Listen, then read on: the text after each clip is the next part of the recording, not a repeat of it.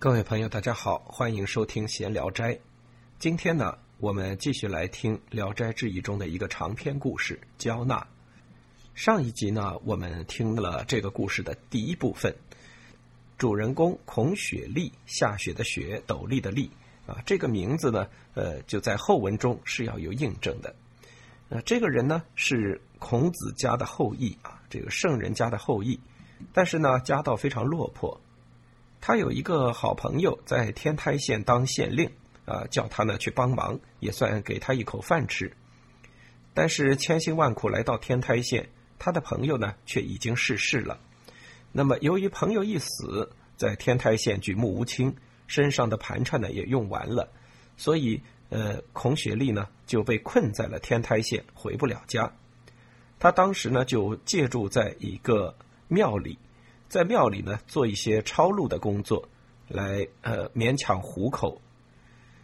在这个庙的附近呢，有一家人家啊，本家是姓单，但是呢，呃，单家因为摊了官司，呃，到乡下去了，人也没有那么多，所以这个宅子一直就荒着。这个宅子里现在住的这家人呢，姓黄甫，呃，黄甫家有一个老太爷，然后有一个少年公子，这个少年公子呢。呃，非常呃，跟这个孔雪莉啊，两个人非常投缘，拜孔雪莉呢做师傅啊，让孔雪莉教他写写文章、读读书什么的。那么就这样，孔雪莉就生活在了这个皇甫家。下面呢，故事就从这里继续下去。我们仍然来听白云出岫朗读的文言文版。居半载，生育翱翔交郭，至门，则双飞外迥，问之。公子曰：“家君恐交游分意念，故谢客耳。生亦安之。时盛暑入热，移斋园庭。生胸间肿起如桃，一夜如碗，痛楚呻吟。公子朝夕省事，眠食都废。半年过去了啊，孔雪莉在皇甫家呢，应该说过得也很不错啊，非常惬意。”呃，每五天就能有一顿酒宴，而且还能和家里的一个非常美丽的婢女啊，叫这个香奴啊。这个婢女呢，又会弹琵琶，又会唱歌啊。跟这个婢女呢，每五天能够相会一次，他当然非常的高兴啊。嗯，半年以后呢，有一天，这个孔雪莉啊，想着说，哎，要不出去转转啊？这个半年了都没出过门啊，这不太像样啊。这个总该出去。踏个青啊啊，呼吸一下新鲜空气什么的，啊，于是他就到了门口准备出去，结果发现，呃，这家人的宅子很奇怪，都是在外面上的锁。古代的这个门呐，都是这种铁将军式的锁啊，所以一般来讲，家里有人总是呃锁里边那一侧，但是这家很怪，他是锁的外边那一侧，就等于说把这一家人都给反锁在屋子里了。于是呢，他就问：“哎，这是怎么回事？”这个皇甫公子啊，这个少年公子就说：“啊，家君恐郊游分意念。”这个家君啊，就是前文出来过的那个老太爷啊，那个老太爷亲自呃上门来拜谢这个孔雪莉，呃，把自己的儿子托付给他啊，非常的客气，对孔雪莉很好。那么这个老头呢，呃，他有一个想法，他认为呢。呃，年轻人应该好好的在家里读书啊，不要出去跟人家呃交往的过密啊，比如出去什么喝个酒啊什么的呀，啊扰乱心智啊，扰乱意念，呃，这个是个借口啊。当然，我们后文知道，因为这一家人都不是呃普通人，所以他其实锁外门是有道理的啊。家君恐交游分意念，呃，我的老父亲呢，怕我在外面交各种各样的这个狐朋狗友啊，非常不好。呃，然后呢，扰乱自己读书的这个心念，所以呢，啊，就拒绝外人来。那么锁在外门呢，那别人就以为这个院子里就没人嘛，就不会来交流了，啊，是这样一个意思。那么听这个皇甫公子说的也有一定道理吧？啊，这个孔雪莉也没有多想啊，他没有多心，生亦安之，就是指他没怎么多想，就就接受了这个说法。当时呢，这一年啊，这个天气非常的热啊，又潮又热，入热。呃，于是呢，两人就把读书的场所呢从屋子里移到了屋外啊，不再在书房里面读书，而是在这个呃院子啊、亭子啊这些地方读书。生胸间肿起如桃啊，这个“肿”字，传统的写法是病字头里面一个重，轻重的重。呃，这个孔雪莉的胸口啊，突然就长起了一个瘤子啊，一个一个肿块。这个肿块呢，像桃子一样大。一夜之后呢，就变得跟碗一样大了啊，就是肿得非常厉害，痛楚呻吟啊，这个东西肯定很痛。那么孔雪莉就不停的哀嚎。呃，皇甫公子呢？呃，早晚都来看他，眠食都废啊。为了照顾他这个朋友，呃，睡觉吃饭都不在乎了啊，就一一心的照料他。这个疾病啊，在这个故事里来的非常的奇特。呃，当然，我觉得蒲松龄设计的也是很好。呃，前面刚刚，呃，我们知道这个孔雪莉是一路倒霉到了这个天台县，刚刚好了一点啊，遇上了这个皇甫家，呃，对他都非常好，老的小的都对他很好。还认识了漂亮的婢女啊，总之，呃，各方面似乎是好转起来了。哎，他的这个糟糕的命啊，又来了，突然间又遇上了倒霉事，呃，生起了一种怪病。又数日，疮剧，一绝食饮。太公亦至，相对太息。公子曰：“而前夜死先生清样，交纳妹子能疗之。”遣人于外祖处呼令归，和久不至。俄同入白，纳姑至，已与松姑同来。父子急趋入内，少间引妹来侍生，年约十三四，交波流慧，细柳生姿。生望见颜色，频身顿望。精神为之一爽，公子便言：“此兄良友，不赤包也。妹子好医之。”又过了几天呢，这个肿起来的这块地方痛得更加厉害了，已经到了吃喝都成问题的地步。啊，这一天呢，呃，老太爷也来看了啊。相对太息，就是这个皇甫家的老爷。和这个皇甫家的少爷两个人啊面对面的叹息，那么少爷就说了：前天夜里呢，呃，我想了想这个先生生的这个病的这个情况啊，我的娇娜妹妹呢应该能够治疗，派人到外祖那里去，呃，叫他来，怎么还没来呢？这个时候呢，有一个小仆啊，一个小仆从进来，说。纳姑至啊，就是指的这个焦娜。焦娜应该算是皇甫公子的表妹啊。小仆人呢称为纳姑。另外说姨与松姑同来，那么姨应该就是指的皇甫公子的姨妈，也就是焦娜和她的这个呃姐姐呃阿松的母亲啊。那么就是等于呃姨妈带着两个女儿都来了。父子击驱入内啊。那么就跑到内室去见这个女眷了。过了一会儿呢，带着他的表妹来看望孔雪莉。这个时候呢，对这个焦娜呢做了一定的描绘。年约十三四，呃，这个女孩非常小，十三四岁年纪。当然这是看起来的年纪啊，因为后文我们知道这家人都不是人啊，不能按照人的这个年龄来判断。娇波流慧。细柳生姿，啊，蒲松龄就用了这八个字来写交纳，交波，这个波啊，波浪的波，在这个地方就是眼波的波。娇媚的眼波流露出一种智慧啊，一种聪慧在里面。细柳，那么不用说了，肯定是腰了，对吧？呃，婀娜多姿啊，她的这个走路的形啊，也非常的好看。交波流慧，细柳生姿，八个字就凸显出这么一个超凡脱俗的女孩。前面我们说过啊，这家人家有一个婢女，就是会弹琵琶的这个香奴啊，香奴红妆艳绝。这个“艳”字，我在上一集中间也说过啊，这种呃没有办法翻译成现代文啊，单独用一个“艳”字，我觉得最好、最贴切也最合适。呃，那么焦娜呢，完全不是这个类型的人啊，他不是在艳这个方面去呃和别的女人做比较。焦娜给大家的第一印象就是她的聪慧啊，这个聪慧女子在蒲松龄的笔下一直是一个呃非常高的评价。他倒并不是特别在意女子长得好看不好看或者怎么样，呃，但是聪慧肯定是他最心仪的。因此，他给焦娜的这个定位呢就是这样。这个孔雪莉一看见这个姑娘是这样啊，顿时什么都忘记了，是吧？精神为之一爽，呃，身上的病痛就像没有了一样，也不再唉声叹气，也不再嚎叫了，是这样的。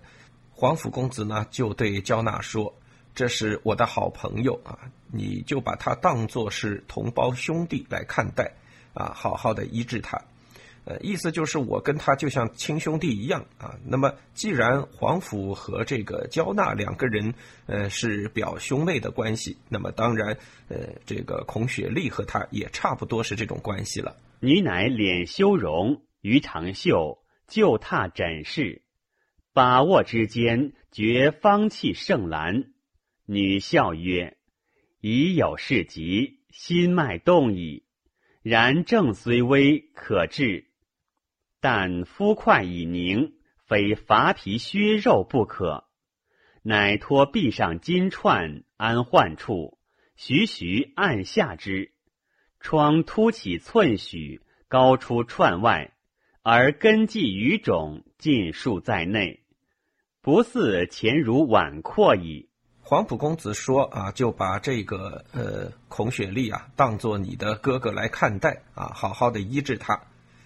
接下去呢，这个焦娜就开始施展她的这个呃修复神功啊。这一段蒲松龄再次施展自己描写动作的技能，写得非常的仔细。先是焦娜把这个娇羞的面容收起来啊，她开始干正事儿了啊，因此心无二物，所以呃也用不着修不修的了。于长秀。提手旁一个鱼啊，就是把这个长袖一摆，那么摆开呢，就自己能呃用手来接触病患。就榻诊室啊，就孔雪莉躺在榻上，那么他呢就是侧坐在榻上来进行这个诊室来看病。把握之间啊，那么当然把把脉啊啊，就是这些这个呃接触之间，这孔雪莉啊就觉得。这个女孩身上香的不行啊，芳气胜兰，非常的香，比兰花还要香。刚才已经看到她眼波流慧啊，眼睛里面带着一种智慧、聪慧，呃，然后呢身材婀娜多姿，现在呢又闻到了香气啊，那当然是更加陶醉。女笑曰：“这个焦娜呢就笑了，说：‘已有事急，心脉动矣。’啊，这一句呢是说笑。”呃，因为他在帮这个孔雪莉诊脉啊，一诊那发现心动了，是吧？中医里心属火啊，那么心动，呃，当然这个火就堆积啊，就容易有热疾，那么就是这个肿块。然症虽微啊，虽然这个病症看上去很严重，呃，但是呢可以治。不过你这个身上这块东西啊，肤块已凝，呃，已经有。这个结肿块了啊！你的这个皮肤底下的这个肿块已经凝结起来了，非伐皮削肉不可啊！一定要把它割掉，要动点外科手术。你看这个焦娜不仅内科啊，外科双修啊。于是把手臂上的一个镯子拿下来啊，金川，金字旁四川的川啊，这是一个镯子。把手臂上的金镯子呢拿下来，放在这个患处，徐徐按下。那么肿起来的这一块里面肯定是又有脓又有浆，是吧？也有这个坏肉等等，呃呃，软软的，可能有点像布丁的这个呃弹性。那么徐徐按下之后呢，呃，疮凸起寸许，呃，那个随着镯子的下去啊，这个疮的这一块啊，生脓的这一块就跑到了镯子的上面来啊，就相当于把它箍住了，高出川外啊，从这个呃环里面出来了。而根系鱼种尽数在内，那么一直到什么呢？一直到贴到他的身体上，呃，根部的这些种呢，啊，也都进到这个穿这个呃手镯里面，不似前如碗阔矣啊。那么当然，女孩子的手臂嘛，本来就很细，呃，不太可能跟碗一样粗。那么用这个方法呢，等于把这个本来摊散在身上的这个肿瘤啊，呃，变成了一个小的皮囊啊。这个皮囊的开口处就是呃一个镯子那么宽。乃一手起罗巾，解佩刀，刀薄于指，把串握刃，轻轻覆根而割，紫血流溢，沾染床席，而贪尽娇姿，不为不觉其苦。且恐素俊割势，微谤不久。未及割断腐肉，团团然，如树上削下之鹰。外科手术继续啊！这个焦娜呢，用一只手把自己的这个衣服的下摆给掀起来，把下摆掀起来干嘛呢？身上配着一把小刀啊！这个女孩你看看，嗯，人长得聪慧，身材又很好，还很香。身上还带着刀啊，这个多么的吸引蒲松龄是吧？啊，这是标准的蒲松龄喜欢的这种女孩啊。从这个呃身上解下佩刀，刃薄于纸。那女孩子的刀嘛，当然是呃非常细巧的这些东西啊，跟纸一样薄的刀刃。把穿握刃啊，一只手摁着这个镯子啊，把这个囊肿啊呃框在镯子里，另一只手呢拿着刀。轻轻覆根而割，轻轻的就沿着这个呃镯子的边来割这个肉瘤的根部，一刀下去，紫血流溢啊，沾染床席，这个比较容易了，血就流出来了啊，而且是黑血，肯定是呃腐烂的这种东西了。而贪尽娇姿，这个呢是说的孔雪莉，孔雪莉呢觉得，哎呀，这个我们俩靠的那么近。这么美丽的一个姑娘在给自己动手术，这是多么开心的事儿！不为不觉其苦，不但不感觉到啊身体上的苦痛，且恐素俊割时，还怕这个女孩啊割得太快了。你这割得太快了，呃，割完了我们不就要分离了吗？啊，未傍不久，就是说，还他还希望焦娜呀动作再慢一点啊，再能够多靠近自己一会儿。这个小心底，这个小心思非常有趣。未几没多久，割断腐肉，团团然如树上消下之影。影啊，外面是个病字头，里面是婴儿的婴。这个呢，就是呃，我们经常看有些树上长的那种大疙瘩啊，因为一些呃病症或者虫害造成的一个小伤疤，这样的一个小球。那么就割下来的这块肉呢，差不多就是这种样子。又呼水来，未洗割处。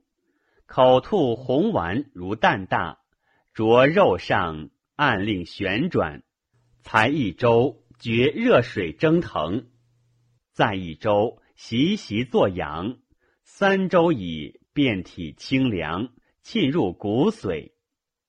女收丸入焉，曰：“欲以，屈不出。”啊，到这儿啊，手术还没有结束，呃。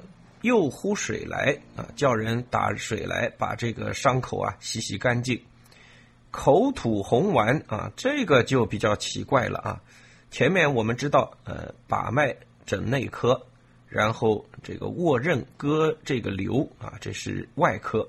现在内外科都完了，他还有一科啊，就是口吐红丸如蛋大。这个蛋啊，原文是子弹的弹啊，不是鸡蛋的蛋。应该是弹丸那么大小，呃，基本上是一颗很小的这个红丸，着肉上，放在这个孔雪莉的皮肉上，按令旋转啊，这个比较麻烦啊。这个按和令是两件事情，按就是用手轻轻的按着这个弹丸，令就是令这个弹丸呢旋转啊，在这个伤口周围旋转，第一圈啊，慢慢的转一圈。感觉热水蒸腾啊，好像这个地方特别的热，发热啊。第二个再转一圈，习习作痒，哎，感觉有点痒痒啊，这个地方微微发痒。我们都知道啊，呃，身体有了外伤之后，它会逐渐的愈合啊，结痂呃，这个过程呢，有的时候是有点习习作痒。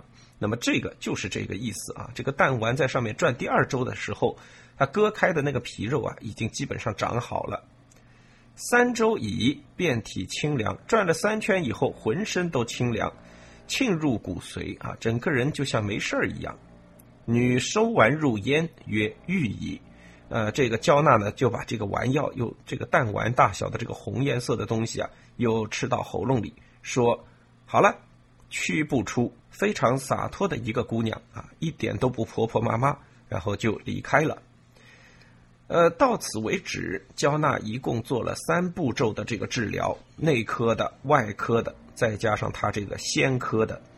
呃，我们说过，在《聊斋志异》接下去的文章中，大家都会看到啊，有这样一个呃内丹的这样一个说法。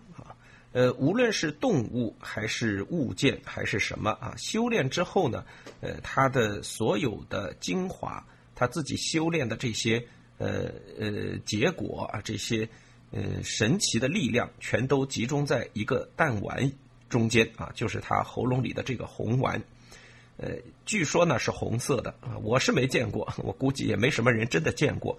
但反正《聊斋志异》里几乎所有的妖精都有这个啊，只是只要是修炼的这种什么狐狸呀、什么狼啊、蛇呀啊这些都有啊，都有这么一个东西。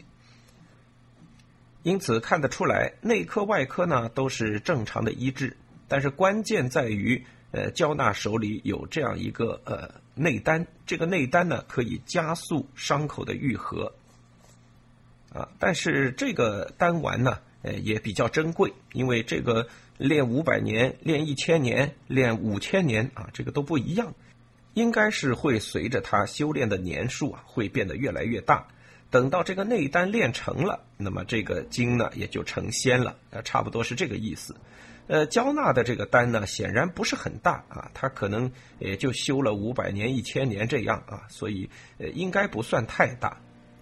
但是内丹的功效还是在的啊，加速了这个愈合。好，我们继续往下听。声乐起走谢，沉固若失，而悬想荣辉，苦不自已。自是废卷痴作，无复聊赖。公子以窥之，曰：“弟为兄物色，得以佳偶。”问：“何人？”曰：“异地眷属。”生凝思良久，但云：“勿须。”面壁吟曰：“曾经沧海难为水。”除却巫山不是云。公子会其旨曰：“家君仰慕宏才，常欲复为婚姻，但只疑少妹齿太稚。有遗女阿松，年十八矣，颇不粗陋。如不见信，松子日设园庭，寺前乡，可望见之。”啊，孔雪莉真的就是好了啊！她跳起来到门外去感谢这个焦娜，因为焦娜走的也挺快啊，就说了一声治好了，所以她就走了。那么孔雪莉也赶紧呃冲出来感谢他啊。这个时候完全就不像生过病的人，成故若失啊，这么重的病就像没有了一样。而悬想荣辉苦不自已，但是呢，他心里就此挂念上了焦纳的这个呃样貌。啊，完全就是没有办法再做别的正常的事情了。自是啊，从此开始，呃，就再也不读书了，然后整天痴呆呆的坐着啊，无复聊赖。那么，当然皇甫公子是看出来了啊，呃，于是就帮他解决自己心里的这个念想啊，跟他说，呃，我已经给你找到了一个不错的配偶啊。这个呢，前文说到过啊，就有一天晚上，这个孔雪莉。呃，喝醉了酒，看这个香奴看得入神，然后这个皇甫公子就跟他讲说，呃，别着急啊，这只不过是个下女，是个佣人啊，是而且是我老父亲的佣人，呃，我另外给你物色一个好看点的姑娘。那么孔雪莉当时还说，呃，一定要长得跟香奴一样的啊。那个皇甫公子还笑话他，没见过世面是吧？就这么个丫头就把你给俘获了，啊，这一回呢。呃，当然这个孔雪莉是算是真见了世面了，是吧？啊，见了一个非常漂亮、聪慧啊又洒脱的这样一个姑娘，就是焦娜。他非常喜欢这个女孩，而且呢，心神完全就跟着她去了。那么这时候，皇甫公子跟他说：“我其实找到了一个不错的对象。”呃，孔雪莉问：“是什么人呢？”皇甫公子说：“也是我的亲属啊，也是我的亲眷。”这个时候啊，他没直接说是谁啊。孔雪莉凝思良久，想了半天，说：“哎，不必了，不必了。”面壁吟曰：“哎，对着墙壁念了一句诗：‘曾经沧海难为水，除却巫山不是云。’啊，这个太熟了，是吧？元稹的诗啊，这个是诗人呢，是写自己的妻子，对吧？呃，自己的妻子已经离去了，再也不会找到能替代他的人。”那么在这儿呢，差不多也这意思啊，就是这个焦娜已经离开了我啊，已经治好了病，他就不见了啊，我再也见不到他，也没有什么人能替代他了。那么皇甫公子完全知道他说的是什么，公子会其指啊，这个原文上是手指的指啊，实际上是呃旨意的旨啊，就是明白他的意思，就说呢。家君仰慕宏才，这个家君就是自己的这个老爹啊，皇甫老爷，仰慕你的这个才能啊，才学非常的深，常欲复为婚姻啊，经常想说呢，就把你跟我们家啊以婚姻的方式连接起来，但是呢，家里就这么一个小妹子，齿太稚啊，就是牙齿的齿，就是指年龄，那年龄太小了。有姨女阿松啊，我的阿姨呢还有一个女儿阿松，十八岁了，颇不粗陋啊，长得不难看。如果你不相信呢，呃，哪天这个阿松到园子里来玩的时候啊，你等在前厢房就可以看见他了。呃，这里注意啊，这个皇甫公子称阿松是松子，也就是说，呃，阿松应该比皇甫要大。皇甫呢，又比这个焦娜要大啊，所以差不多是这样一个。他的表姐啊，这个阿松表妹是焦娜，那么他就说阿松哪天到这个院子里来游玩的时候呢，呃，你躲在这个房里看一看啊，看见了再说，看过再说嘛，是吧？生如其教，果见焦娜携丽人来，画带弯额，连钩簇凤，与焦娜相伯仲也。生大悦，请公子作罚。公子翌日自内出，贺曰：“邪矣！”乃除别院，未生成礼。是夕，鼓吹田叶，尘落漫飞，以望中仙人呼同亲卧，遂以广寒宫殿，未必在云霄矣。合锦之后，甚切心怀。孔雪莉听了皇甫公子的这个呃指教，那么就安排好了，他就躲在这个呃，到了那一天就躲在呃厢房里看，果然见焦娜携丽人来啊，焦娜他认识，已经见过了。另外那个阿松呢，当时是陪着这个皇甫的姨妈来的，但是呢都在内室，他们没有见过啊，所以他看见焦娜带着一个丽人啊，一个漂亮的女人来。注意，又是八个字：画带弯额，连钩簇凤。啊，讲的这一回讲的是眉毛和脚。眉毛啊，黑黑的，弯弯的，然后呢，脚长得很小，很小巧，很漂亮。啊，这就是呃这个阿松的形象。就这八个字，相对来说啊，接下去又补了一句：与焦娜相伯仲也。呃，就是说长相上跟焦娜不相上下。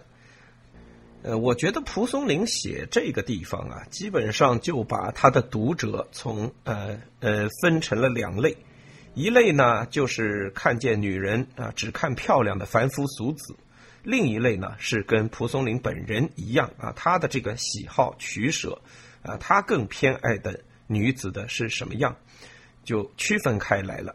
我们只要仔细的想一想，啊，蒋阿松和蒋娇娜差了哪儿？焦娜当然身材也很好，身姿也很婀娜，年纪当然比较小啊，但是也很洒脱，很漂亮。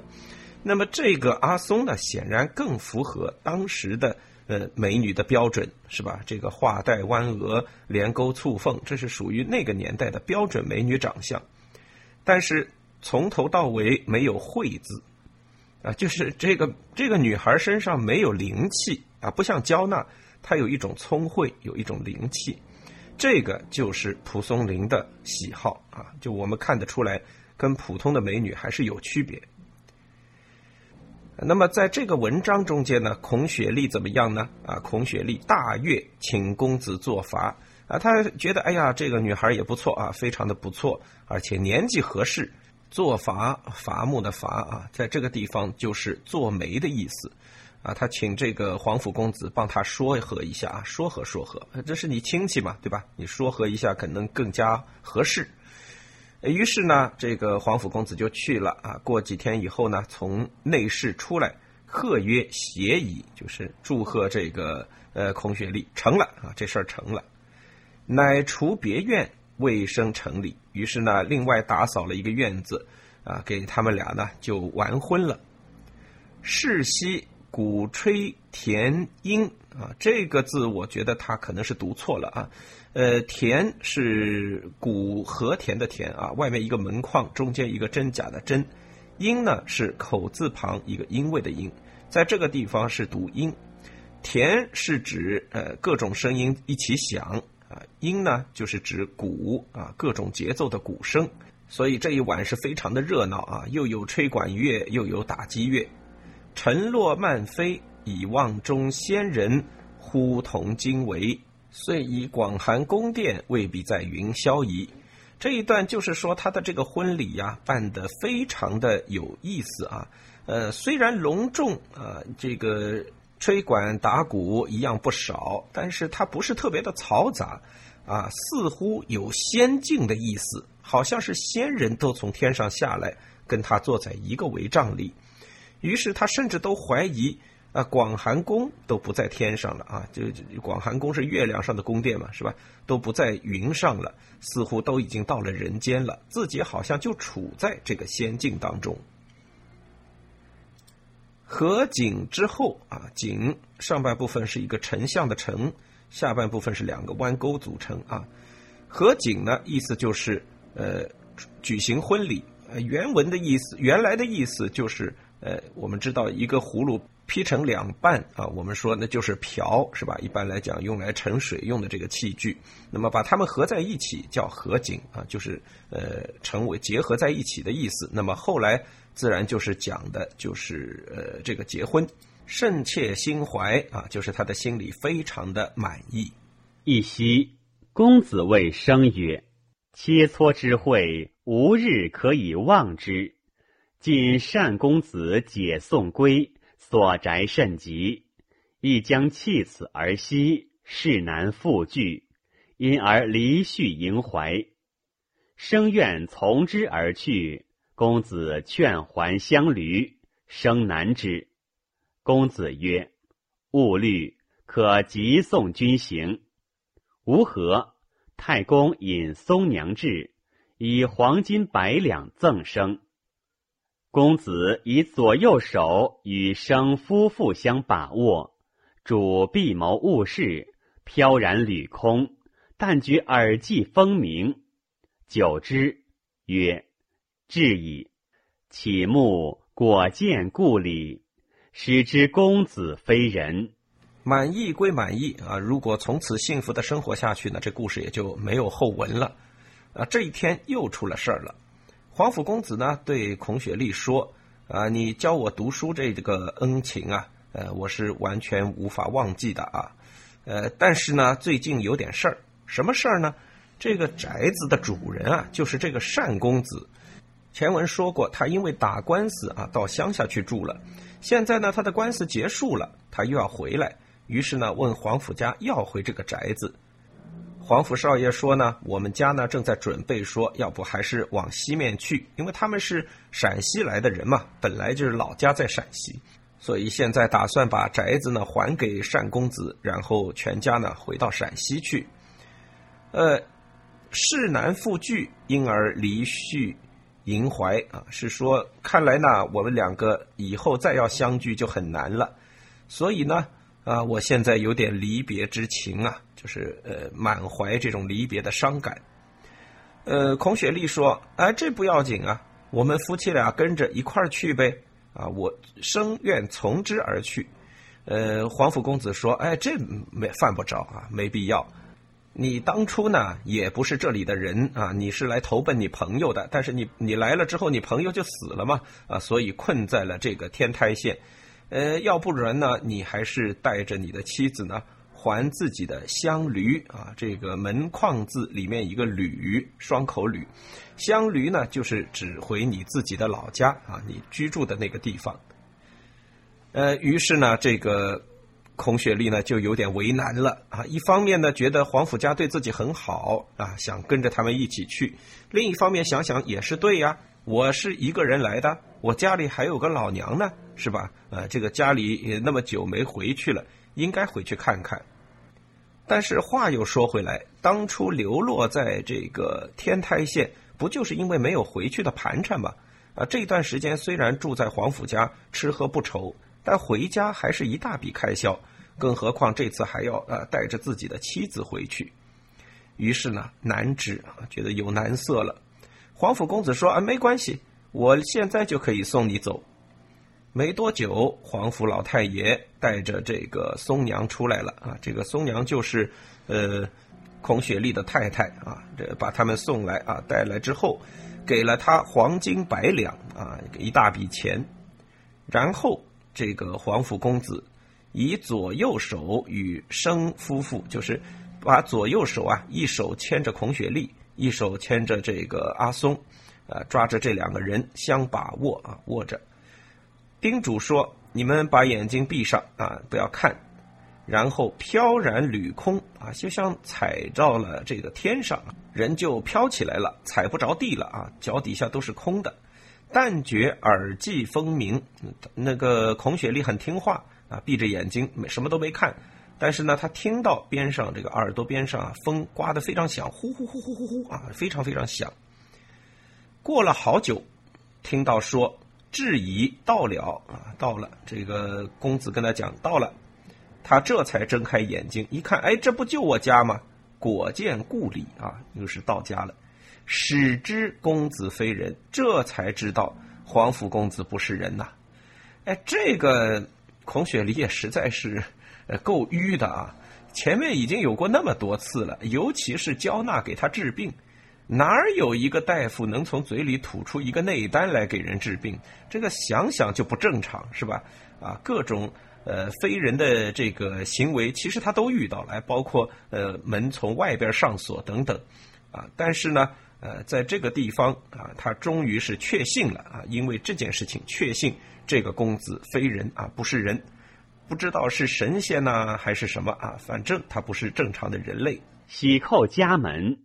母出非望，又读美妇，方共欣慰。即回顾，则公子是矣。松娘是姑笑，艳色贤明，声闻遐迩。孔雪莉高高兴兴的敲自己家的门，啊，她的老娘开门出来看，哎呀，这个儿子回来了。孔雪莉离开家里呢，呃，差不多呃一年不到一点的时间啊，应该说算上她跑到天台县，然后在天台县落榻不得归，然后又在皇甫家住了半年多啊，差不多是一年不到的时间。那么这一年不到的时间呢，在古代人啊，出门比如说要去做官或者要去公干或者去做生意。呃，几年不回家是很正常的啊。前面我们读那个犬监就说这个事儿，是吧？经常好几年不在家。那么这个母亲呢，呃，除了说这儿子没写信回来，他觉得有点奇怪以外，基本上也没有太多的设想啊，这个孩子会马上出现在门口。所以母出非望啊，就完全没想到，哎呀，儿子已经回来了。又读美妇一看，哦，非但一个人回来，还带着这么漂亮一媳妇儿。啊，方共欣慰啊！于是呢，这个一家人都很开心啊，团聚。等到他们回头再来看的时候，哎，皇甫公子不见了啊！估计呢，又唰唰唰唰的飞回去了，是吧？啊，这个公子非人类啊，来去嗯无踪影。松娘是姑笑啊，就是这个呃阿松啊，到了家里那自然是呃非常孝顺自己的婆婆，而且呢艳色贤明，声闻遐迩，啊，非但她的美丽是她的这个传扬在外的名声，而且她还有贤名啊。这个女子呢持家非常有方啊，这叫贤明，所以她又是美名又是贤名，声闻遐迩，周围的人都听说了啊，传扬的到处都是。那么到这里呢，交纳的第二部分就结束了。第一部分中间交代了呃，孔雪梨怎么会认识黄甫家，然后呢，呃，跟这个公子有初步的交流。然后第二部分，这个回目的主角啊，就是焦娜才出场。那么一出场呢，呃，就是非常独特的一个姑娘。呃，回想起来，从《聊斋志异》的第一篇开始，一直到现在。还没有一个女孩写的如此的出众过，只有在画壁中啊出现过一个女孩的形象，呃，但是那个女孩呢，纯粹只是一个幻象啊，贪淫好色的幻象而已啊，她并不是真人，呃，然后也没有很仔细的对她进行过一些描述，呃，焦娜呢，应该是整个《聊斋》到现在为止第一个蒲松龄花心思去写的。呃，这么一个角色，呃，作为一个女性角色，焦娜是非常的出挑啊，非常的不一般，呃，在传统的小说中间也很少见啊。这这种呃俏皮，然后洒脱啊，又有智慧的这样一个形象，一前一后，还有一个香奴，一个阿松啊，来为这个焦娜呢做陪衬。但是不管怎么说，这个角色的出现。呃，我觉得是划时代的啊，它具有这样一种呃明显的未来感。这就是为什么《聊斋志异》在过了这么多年之后，我们读起来还是觉得那么津津有味。好，呃，今天呢，我们就听了焦娜的第二部分。那么下一期呢，我们会继续往下听，因为这个故事还没有结束啊，一个很重要的环节还没有出现。我们要来关注一下孔雪莉和她的娇妻阿松会有什么样的呃婚姻生活，以及此后啊，他会不会再见到焦娜啊？会不会与这个皇甫家又有新的瓜葛？我们下期再见。